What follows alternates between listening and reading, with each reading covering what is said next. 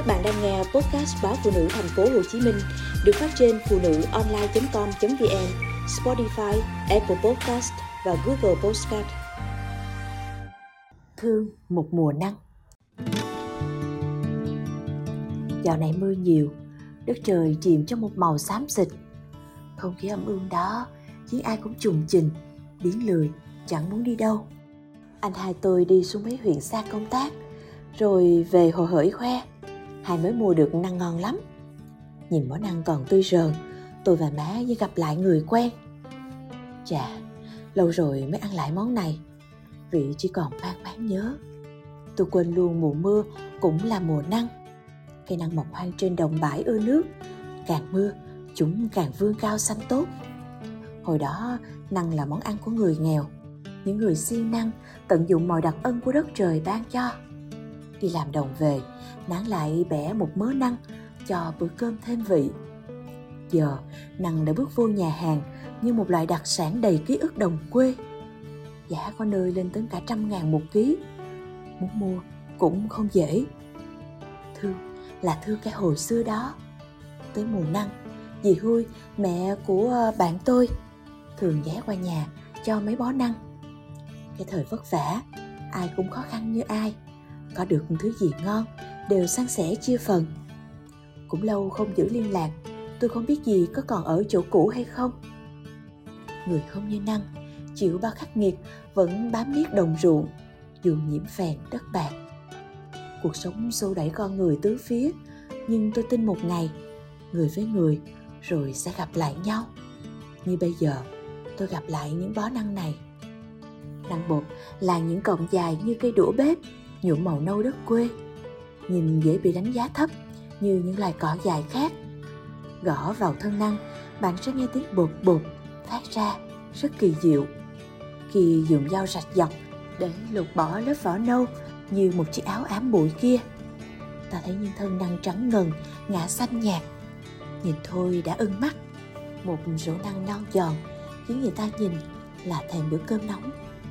Năng làm được nhiều món ngon nhưng với nhà tôi, ngon nhất là năng xào tép và năng nấu canh chua.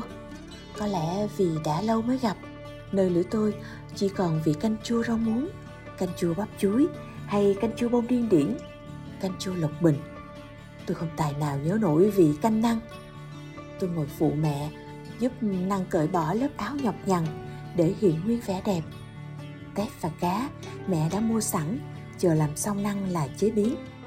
Món năng xào cũng dễ làm, chỉ cần bắt chảo lên vì hành tỏi cho thơm, rồi bỏ tép vô xào chín. Phải để tép chín rồi mới thả năng non vô. Xào sơ là được bởi năng chín quá sẽ mất ngon.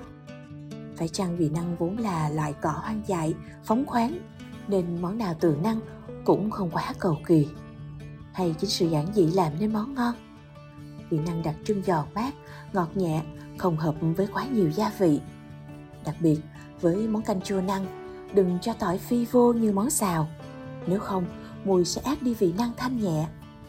Bữa cơm dọn ra, giữa lúc cơn mưa quay lại, rì rào, ẩm ỉ hơn.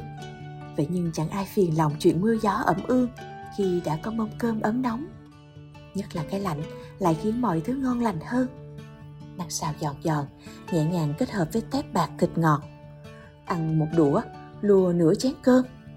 Nhưng chớ vội vàng nhớ để bụng húp chén canh chua. Để tôn vị của năng, mẹ đã giảm đường nên món canh vừa chua gắt hơn bình thường, lại vừa đặc biệt khi có năng xôm xốp dằn lại. Cá lóc mẹ dành nửa con để nấu canh, nửa còn lại để kho mặn. Rất hợp để làm món ăn kèm hay món có năng. Hít hà mấy hơi, bụng no căng, vẫn còn thòm thèm. Anh hai nói trên đường về, anh còn thấy người ta bán năng ngâm dưa chua. Để mai mốt anh mua nàng làm được nhiều món, ăn sống hay trộn gỏi cũng ngon. Nhưng nên cẩn thận, nếu nhà bạn toàn người bụng yếu, má kêu lâu lâu hãy mua một lần để mình còn biết thèm, biết nhớ. Cái gì ăn nhiều quá sẽ đâm ngán. Như người ta nói nhiều, nói dư, thành ra nói dở. Tôi với anh hai gật gù thôi hẹn năng lâu lâu gặp lại một lần vậy. Nghe nói bây giờ người ta đã trồng năng để tăng thu nhập nàng đi khỏi bãi đồng. Vô nhà hàng chễm chệ để khi ai đó nhai năng giòn, kêu bột bột chợt nhớ đồng quê, đã nhạt trong người.